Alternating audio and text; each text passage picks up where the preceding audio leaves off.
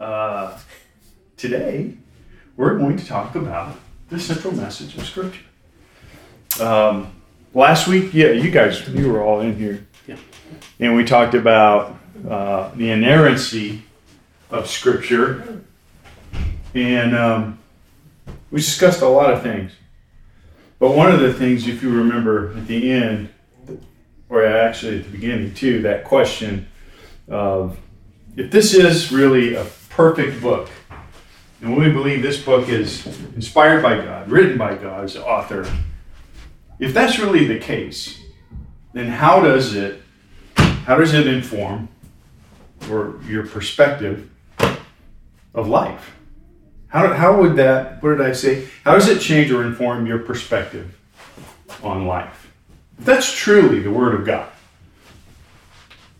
how does it change or inform your perspective on everything you do, how you live, what you believe in? How does it change you?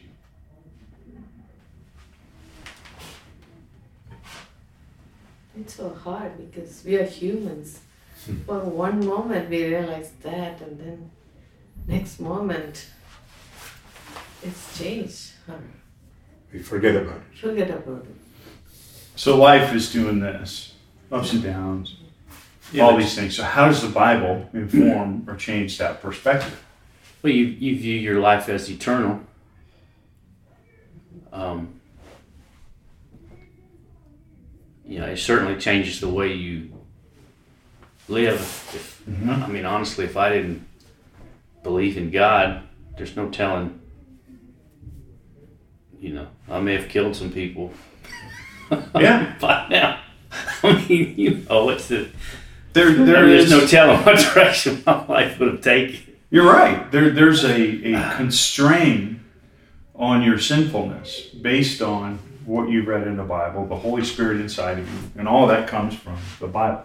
You have a longer view of reality. I won't say life, but reality. There's glory, there's heaven that you are already secured in. So your perspective on life is a completely different trajectory than those who don't. If you believed None of that's real. I don't believe in God. I am living today for today, and that's all that matters. You probably have a really good time, but you're completely hollow and empty on the inside. Mm-hmm. There's no longer picture. You're just living for the moment. Is that a good way to live? Probably. For this life, for, for now, yeah. And many, many, many people live that way and think that way because there's nothing else. They have an existential view of reality and there's nothing else but now. I feel really sad for them. Um, I hope I'm not wrong that there is life after all of this, there is eternity. But if all I'm hoping in is just, I hope I'm right, I feel sad for me. So again, I go back to if it was just some dude who wrote this, or you know several people that wrote this, and it was just a great idea and a great story. Wow, that's pitiful. Because I'm just believing some guy who's thought that's the way to live. That's sad. That's sad. So today's message or thought is based kind of based on that, and we're skipping over a couple because I'm not supposed to teach for a couple weeks. There were a couple others. Sheldon was going to teach, and somebody else before I got to this. But I really like this idea. So, based on all that, the next question is related to that is if this is a life changing book, story, what's the central message? What's, what's it about? What, what is it? What is the message? There's a lots of them, right? Mm-hmm. So let's talk about some of those. What, what's the message of Redemption. the Bible? That's it. Mm-hmm. Redemption, okay. What else?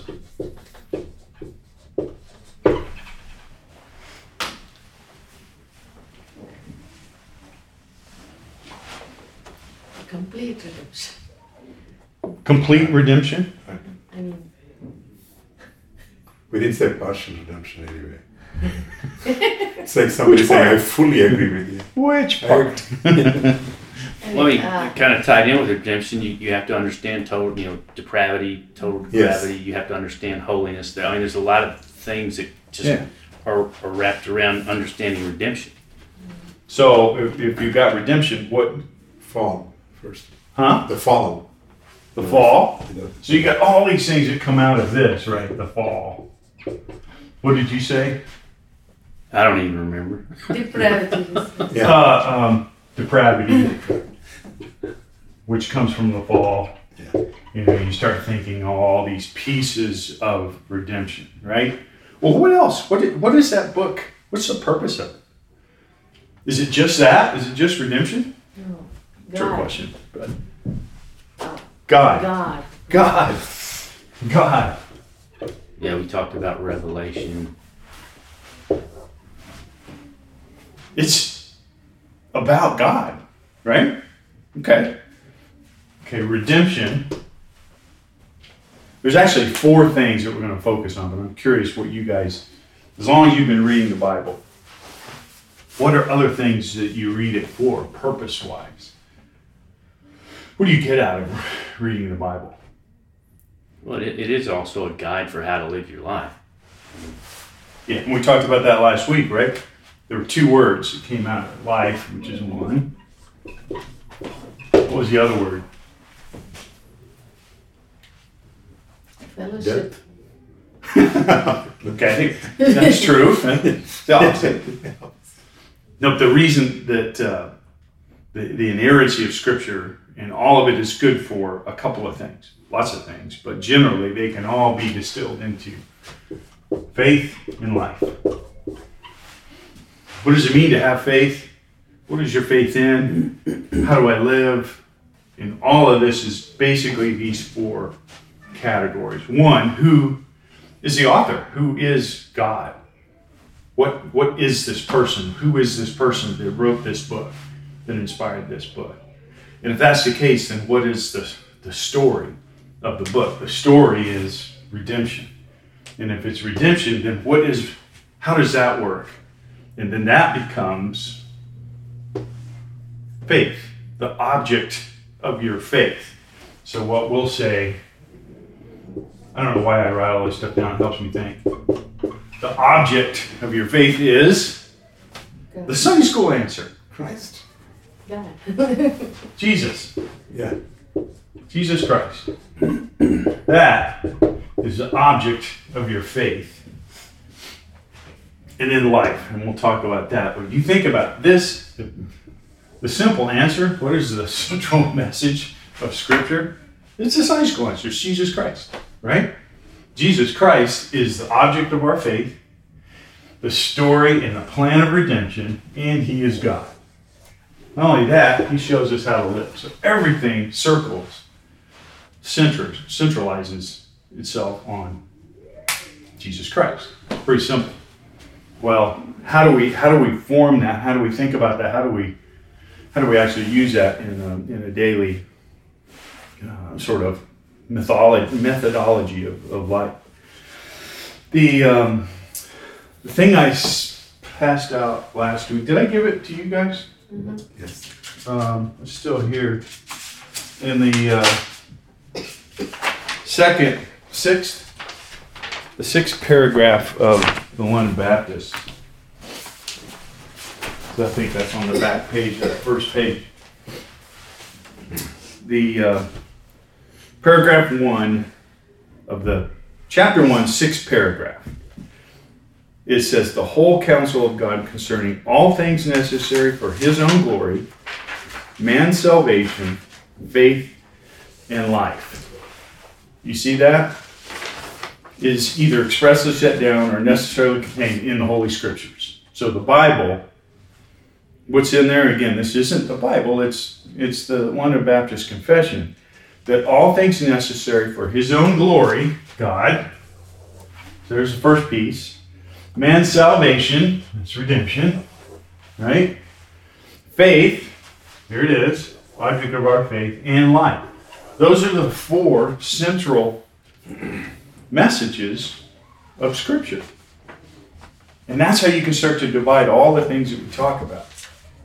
Um, you ever heard of, uh, there's a book called The Unfolding Mystery of Christ in the Old Testament. A guy named Edmund Clowney wrote this book. Um, he actually died in 2005, born in 1915 or something like that. J.I. Packer, you ever heard of him? Knowledge of the Holy, I think, is what he's probably most famous for. Knowing, Is that right? knowing God. Knowing God. That's it. Knowing God. Yeah. Um, he wrote a foreword to this book, and I thought this was. This guy said it better than I could ever say it. Why do we bind up this collection between the same two covers, call it the Holy Bible, and treat it as one book? One justification for doing this, one of many, is that the whole, the collection as a whole, once we start to explore it, proves to have an organic coherence that's simply stunning. Books written centuries apart seem to have been designed for the express purpose of supplementing and illuminating each other. There is one, there is throughout one leading character, God the Creator, one historical perspective, world redemption, one focal figure, Jesus of Nazareth, who is both Son of God and Savior, and one solid body of harmonious, harmonious teaching about God and godliness, life. So when you start looking at all these different authors, they're all saying the same thing. These four categories are the central message of Scripture. Did anybody grow up in a Baptist church? I remember an acronym for the Bible. Let me see if you remember this. You know, B I B L E. Basic instructions before leaving Earth. okay, I, I probably to some degree, but is that the extent of the Bible? Is, is it an instruction manual? to some degree, sure. Um, but it seems to be a lot more than that when you start looking at these four characters. Uh, it doesn't have your birthday in it, like we talked about last week. It doesn't have the theory of relativity. It doesn't have a lot of things in the Bible. It's good for faith in life, but it doesn't have everything. And it doesn't have the actual description of uh, how a rocket is made or anything like that. There's a lot of things that aren't in the Bible. So, having said that, we know there are certain things that are in there. Um, so let's talk about the first one, who is the author in God and the Trinity. Because what was it? The Athanasian Creed, which was written in like 300 something, goes through who the Holy Spirit, who God is, who Jesus is, and describes the Trinity. This is based on, obviously, the Bible, which I hope it was. Um, Hebrews 1 1 through 3 says, Long ago, at many times and in many ways, God spoke to our fathers by the prophets. But in these days, he has spoken to us by his Son, whom he appointed the heir of all things, through whom also he created the world. He is the radiance of the glory of God and the exact imprint of his nature. He upholds the universe by the word of his power. After making purification for sins, he sat down at the right hand of majesty on high. He is the radiance of the glory of God and the exact imprint of his nature, and he upholds the universe by the word of his power. That's a pretty deep statement. To uphold the universe by the word of his power. When Tracy and I went to Virginia a couple of weeks ago, and we saw the Milky Way by just going outside and seeing it and you realize how small and insignificant you are. Know, we looked through a telescope and we saw the four moons of Jupiter. We saw the rings of Saturn. Saw some nebula way out in the north. You realize how infinitesimal you are, mm-hmm. and and you start to grasp to the smallest that our minds can the, the the universe and how big and how vast it is. It's it's incredible and it says he upholds the universe by the word um, the word of his power. That's really hard to comprehend sometimes when I start thinking about it. And that person wrote this book. It just seems like how do you go from that large, vast thinking and power and structure to worrying about me and worrying about my life and whether or not I'm saved? That's such a vast difference that it's hard for me to really comprehend how the God of the universe can care about me and provide this story of a plan of redemption, an object of my faith and how to live. I think that's staggering to try to comprehend. Hello, Deb. Hi, Dave. Um, I want to go back to the London Baptist Confession, in chapter 2, and I'll, I'll read this because this one takes a little bit for me to understand. I'm going to sit down. Here we copy for you. Yeah. This was last week's, get on but it had the whole first chapter of the London Baptist Confession and then uh, some evidence of Scripture and how many times it's been copied and written down and how we can believe it. The second chapter, which isn't on your notes, for the London Baptist Confession, uh, which is about God and the Trinity. It says, In this divine and infinite being, there are three subsistences the Father, the Word or Son, and the Holy Spirit. Of one substance, power, and eternity, each having the whole divine essence, yet the essence undivided. Is that hard to understand to you all? Yeah. Yeah, a little bit. That's why it took them 300 years to write it down when you look at the Athanasian Creed. I don't think a man can make that up. I don't think so either. I mean, they've tried how many different ways to describe the the Trinity? Well, an egg, uh, water can be three things at one time. The triple point. You can think about all these things, but none of it quite captures uh, what God is and who God is. But the Bible, the four things about this, that's where all this stuff comes from. It has to come from the Word, or we're making it up. Um, it says, beyond that, yet the essence undivided.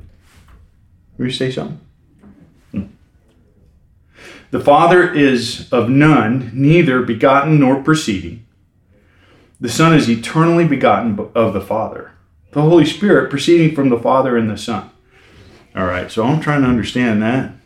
How can something that has never been born be begotten and not be finite? That doesn't, I, I can't comprehend that. So I'm just going to have to take it for its its surface value. All infinite, without beginning, therefore, but one God who is not to be divided in nature and being, but distinguished by several peculiar relative properties and personal relations, which the doctrine of the Trinity is the foundation of all our communion with God and comfortable dependence upon Him. I love how these guys wrote 300, 400 years ago because it doesn't make any sense. Try to comprehend what is the job, what who is the author of the Bible, and the three entities of that, the personhood of that, that divine person. God the Father, God the Son, God the Holy Spirit. That's in the Bible. So one of the purposes, getting back to the simple message, is there's no way we can describe it today, is understanding who God is. And it's in the Bible from the very beginning all the way through to the end. Uh, I could give you a whole bunch of different scriptures that go with that statement from the London Baptist Confession, but you guys go look it up. Chapter 2, the first paragraph. Typically, on anything that you find, there's a dozen different scriptures that talk about what I just said. Um, so that's number one, who God is. Two, redemption, plan of redemption. As you were saying, Kevin, fall, depravity, salvation, glory. And you start looking at all those pieces. Um, from a Bible reference standpoint, somebody look up John 5 46. And then somebody else grab Luke 24. I'm not going to read all of it. So, John 5. What did I say? 46? And uh, Luke 24. And it's 13 through 27, but it's really not that much. Who's got John 5? I got 46. For if you believe Moses, you would believe me, for he wrote of me. So here, Jesus Christ is referring to the scriptures to Moses, saying, He wrote about me. And if you believe him, you'll believe me, is really what he's saying. So he's tying these two things together, and he's starting to talk about the object of faith, but it's the story of the plan of redemption. Luke 24, 13, really the start of it. Uh, that, through 27? Uh, it's not quite through there. I think it's just the first, I think it's through 17. I think I wrote down. That very day, two of them were going to a village named Emmaus, about seven miles from Jerusalem, and they were talking with each other about all these things that had happened. While they were talking and discussing together, Jesus himself drew near and went with them.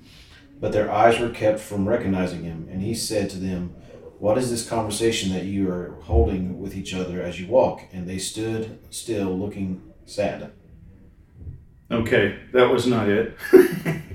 this is part where he says, Jesus says, How foolish are you? Uh, this- you- it says uh, 24, 13 through 17. 27. I wrote it down wrong, but Okay. I'll just say it because I couldn't remember exactly where it was. How foolish you are, and how slow to believe all that the prophets have spoken. Did not the Messiah have to suffer these things and then enter his glory? And beginning with Moses and all the prophets, he explained to them what was said in all the scriptures concerning himself. Maybe that was the end of that paragraph. What would it have been like to be walking around with Jesus, not really comprehending who he was, and then he describes from the beginning of everything that you know from as a Jewish person, he just points out through the scriptures that you've studied, that your ancestors have studied, that this is the person they've talked about. What would that be like? How cool would that have been to be able to hear it from the author's mouth?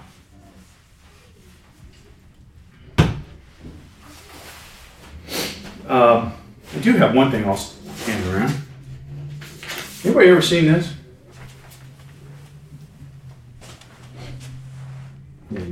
Look at it. You might know what that is.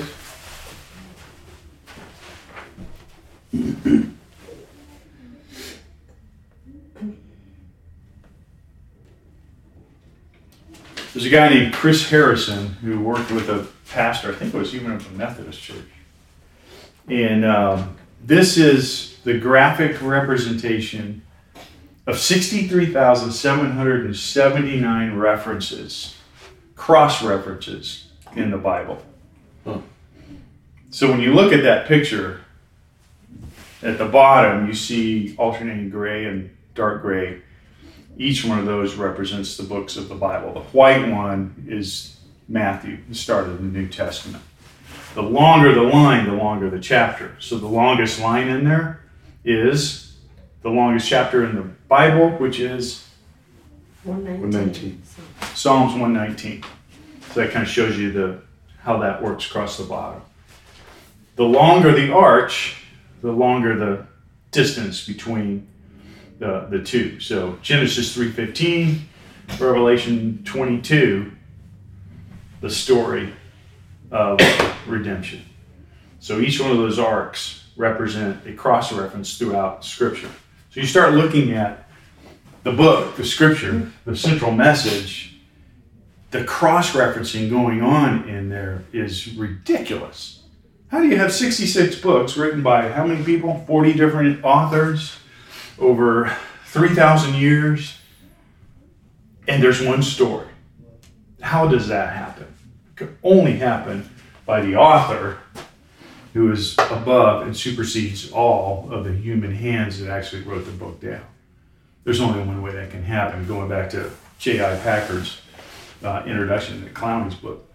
How amazing that is to think about this book, how different this book is from every other book ever written, that it can have that type of cohesion and a central message is, is pretty amazing.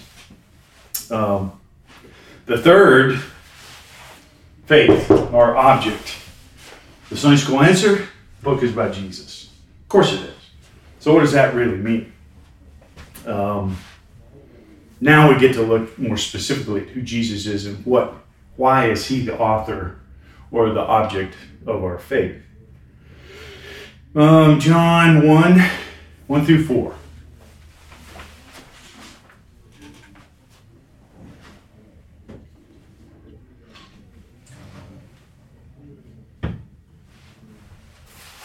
In the beginning was the Word, and the Word was with God, and the Word was God. He was in the beginning with God. All things were made through him, and without him was not anything made that was made. In him was life, and the life was the light of men.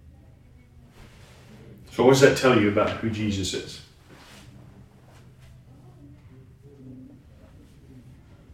God. He is God. He was God. He was with God. Um, the Word was with God. The Word was God. In the beginning was the Word. He existed in the beginning. He was with God. He is God.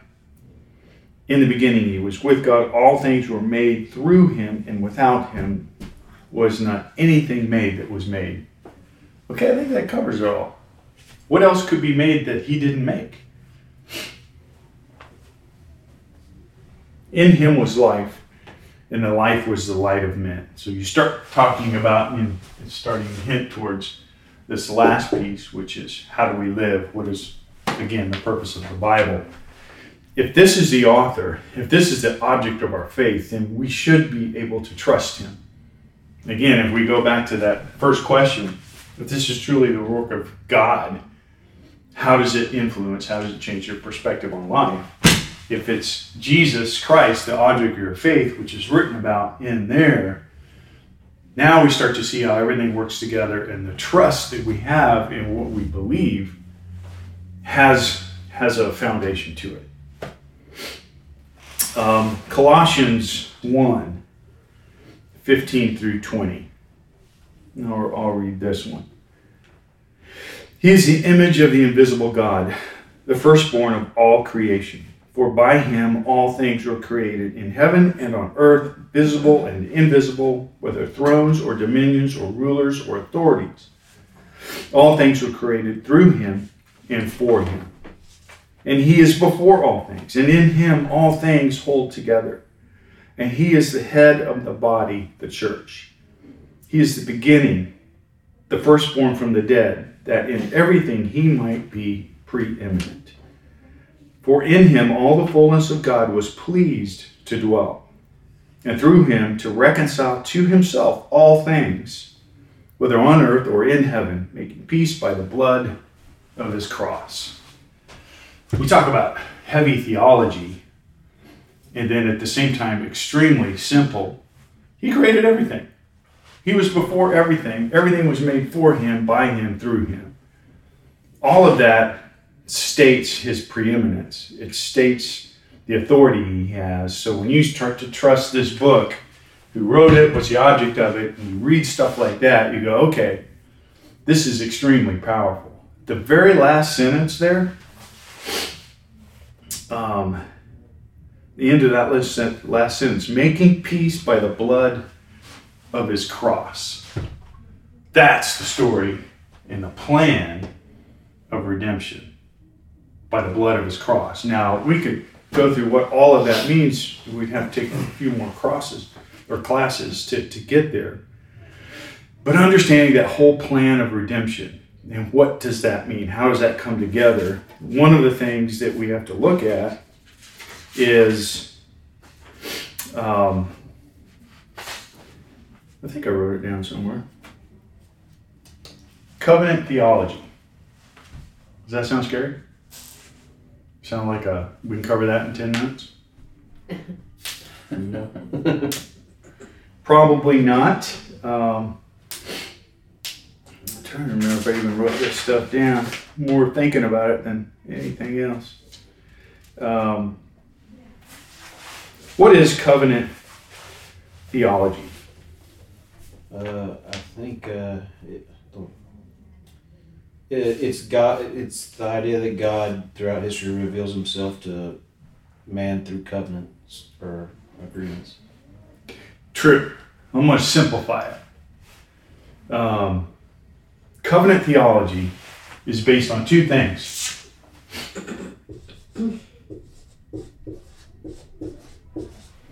works and grace. The covenant of works, the covenant of grace. Sin, redemption depravity, salvation. It's always, always these two things Adam, Jesus. You look at the Bible and you could distill all this into two things God created a covenant. They, before the eternal covenant, before time was invented, the three determined this is how we will save man. This covenant. They made the covenant of works. What do you think the covenant of works is? Uh, if you do these things, you will live. Right. Do this, you live. Ten Commandments. Um, hey, Adam, don't eat it. Don't eat of the tree of fruit of good and e- good and evil. Knowledge. Which one is Knowledge of good and evil. Knowledge of good and evil. Don't do this, you'll live. What's he do? Just like you and me. He eats of the tree. It was a good looking apple. Uh, he broke the covenant. So he broke the covenant, covenant of works, you live, you keep that, you're good. What's the story and everything we know about our own lives and the story in the Bible? Nobody can keep it. It is impossible to keep it. Why? Because you're not good enough? Okay. Why can you not keep the covenant of works? Because you're not inherently good. Because that guy, Adam, he had the choice. He could have done it, and he didn't do it. Because he didn't do it, all of us, from the before we were born, were doomed. That's a. Since this isn't recorded, it is. That's a bad message. I was going to say a different word. That's a really depressing message. We cannot make it. We are born doomed because of that guy. What's the covenant of grace?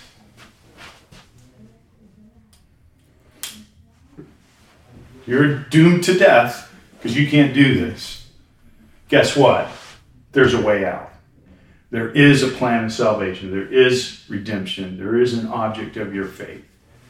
And that, second Adam, back to the Sunday school answer Jesus, covenant of grace. Every one of the covenants points towards that. You have uh, the, the covenant of Moses or Noah. Let's say the Noah covenant. What was that? I'm going to destroy the earth because everybody's bad, but I'll never do it again. There's always a promise. So there's there's a promise that uh, was written in the Old Testament, promise that was revealed in the New Testament. And you start looking at all this and through the the hourglass of the Bible, if there is one, here's the Old Testament, here's the New Testament. All of that hinges on Jesus and the act and when he came into the earth, his life, his death, his burial, his resurrection, his ascension. That work right there is the story of the Bible. That's the covenant of grace. So when you break down all this stuff, those are basically the two things. Have you ever heard of the proto evangelion? The first gospel. Proto, first, evangel, basically preaching of the gospel. The proto evangelion is Genesis 3:15. If you look up Genesis 3:15, somebody will do that real quick.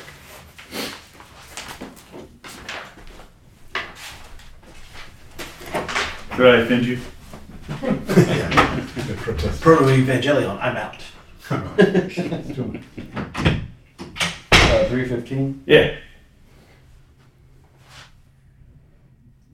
Um, you want me to read it? Yeah. I will put enmity between you and the woman, and between your offspring and her offspring. He shall bruise your head, and you shall bruise his heel. That, believe it or not, as hard as that may be to understand, is the first time the gospel is preached. Because who are they talking about? Jesus. They're talking about Jesus. It's the coming, it's the promise of a Savior, it's a promise of redemption. So, all the way back then, and you take it all the way. Oh, I didn't write it down, but it's in, it's in uh, Revelation 22. It talks about, I am the Alpha and the Omega. It's the end of the Bible. And it talks about the story of everything that this whole book. You take those two points, Genesis 3:15 and Revelation 22, and you put them together. And if Adam would have never sinned, then that would have been a really short book because that would just be it. It'd go from Genesis 3:15 to Revelation 22. Everything in between was, yeah, that guy down there in the story of our redemption. So we wouldn't need any of this if he didn't sin. But because he sinned, we can't do anything but sin. So the story of redemption is, is about that. Um, okay, here's a Sunday school question How can faith that make us righteous before God apart from your own works? Uh, because the the faith is uh, is gifted to us rather than earned, it's, and it's all based in what the person and work of Jesus Christ. 100%.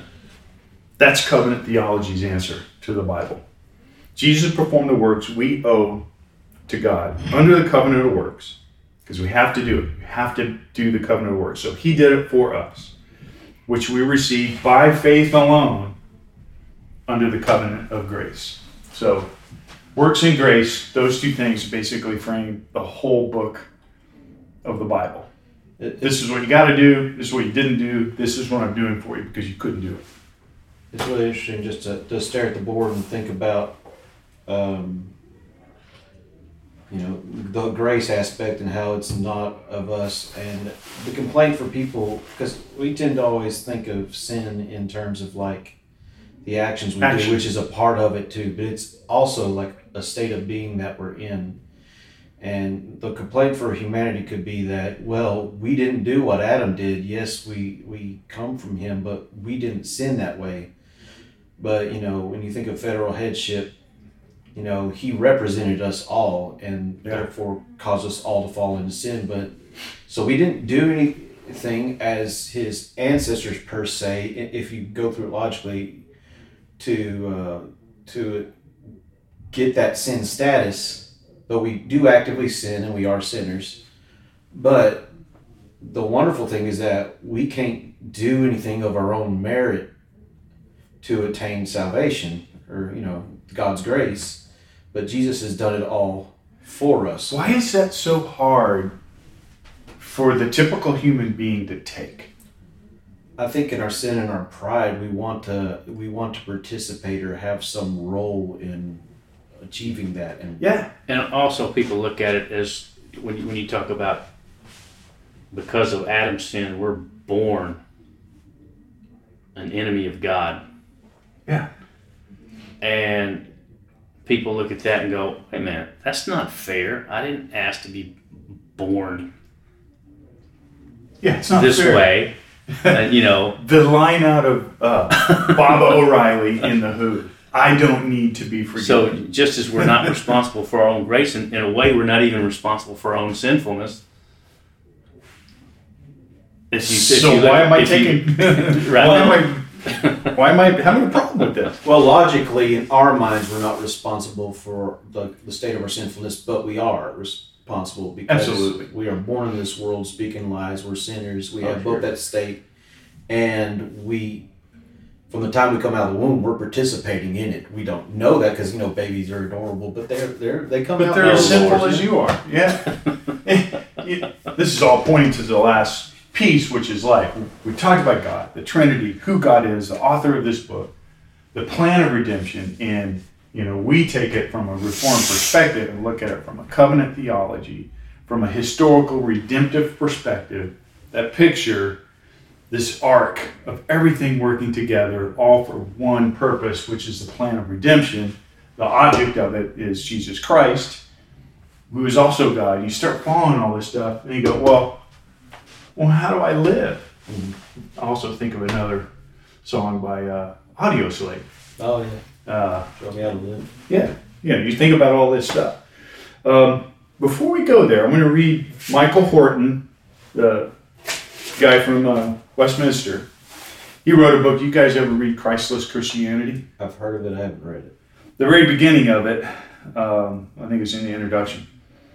Uh, it says, "What would things look like if Satan really took control of a city?" And this was a Presbyterian preacher, I think, in the 50s. And this was his, his me- uh, message to a city.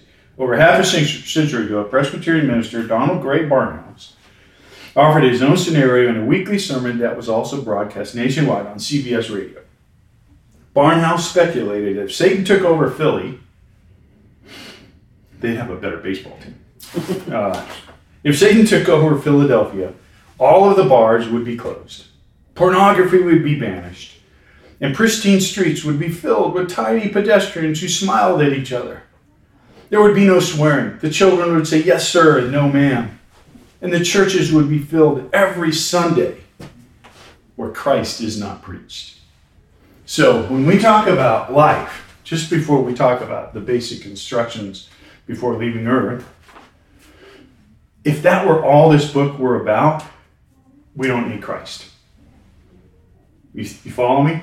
And to me, that's just a beautiful picture of if mor- morality, or in his book, moralistic therapeutic deism. If all this is about, you know, living good life and following Joel Osteen on television, we're fools. Yeah. We're absolute fools if that's what the purpose of this is. So, you want to know how to live life? All right, somebody pull up uh, Colossians 3. And it's first 15 verses, so since it's just us kids.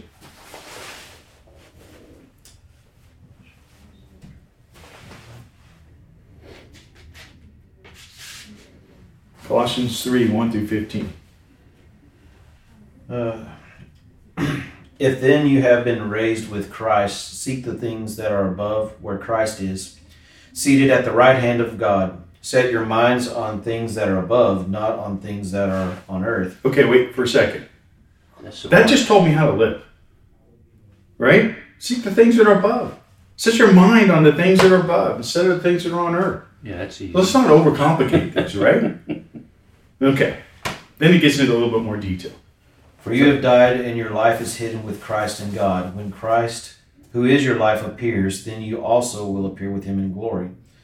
Put to death, therefore, what is earthly in you sexual immorality, impurity, passion, evil desire, and covetousness, which is idolatry. On account of these, the wrath of God is coming. In these you too once walked when you were living in them, but now you must put them all away again. uh, Excuse me, anger, wrath, malice, slander, and obscene talk from your mouth. Do not lie to one another, seeing that you have put off the old self with its practices and have put on the new self, which is being renewed in knowledge after the image of its creator. Okay? So right there, he said, okay, quit doing this stuff. Don't do this. Don't lie to each other. If you're sexually immoral, stop. You know, if you're if you're an idolater, stop. These are not hard things to comprehend. Now, we cannot not do those things because we're still human beings. We're still corrupt under Adam. We're still sinners. So, if all you did is say, okay, if I just do this, if I stop my sexual immorality and I stop my impurity and my passion and my evil desire, blah, blah, blah, then am I going to heaven? No, because you didn't, you cannot stop in your mind.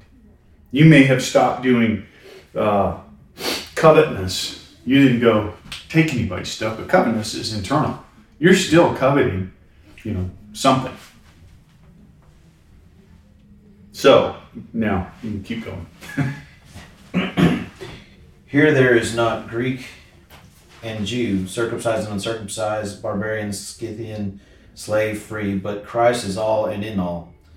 Put on then as God's chosen ones, holy and beloved, compassionate hearts, kindness, humility, meekness, and patience, bearing with one another, and if one has a complaint against another, forgiving each other, as the Lord has forgiven you.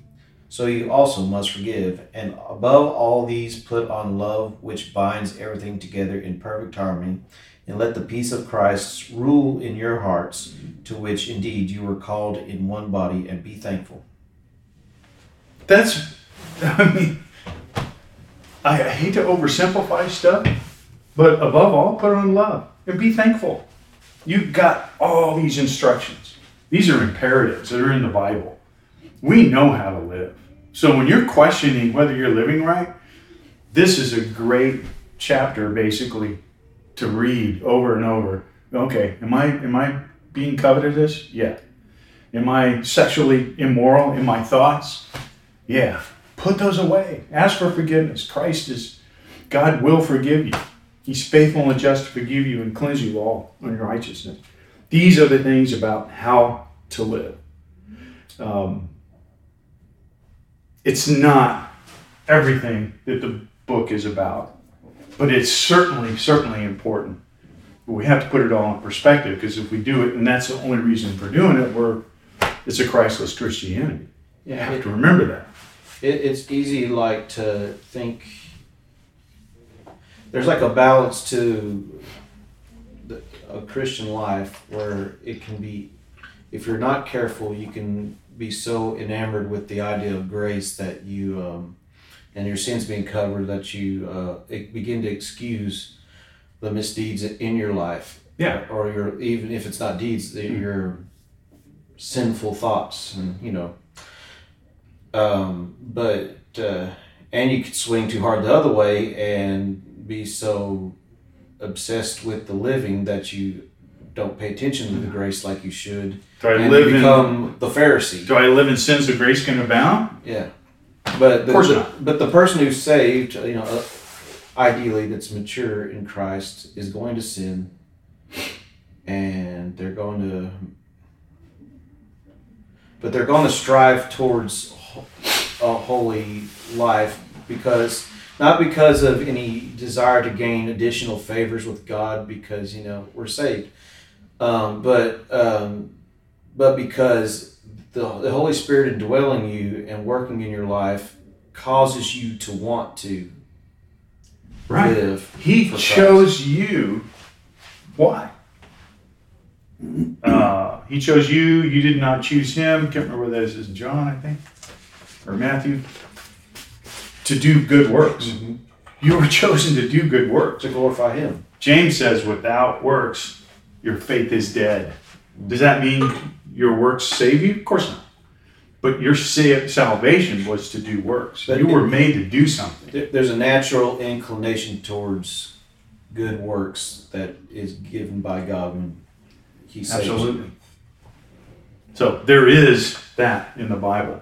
We know we will do good works because God put it into us to do those good works.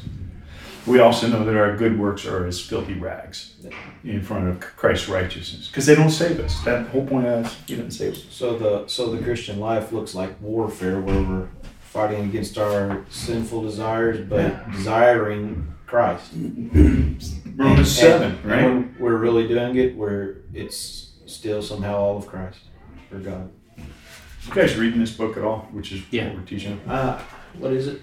Uh, the Bible, God's inerrant word. I don't have that one. Too bad.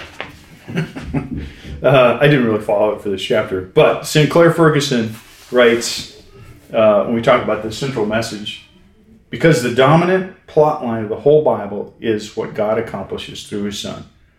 And in the power of the Holy Spirit, from start to finish, these 66 books tell a single, multifaceted story whose central character is Jesus Christ and what He does.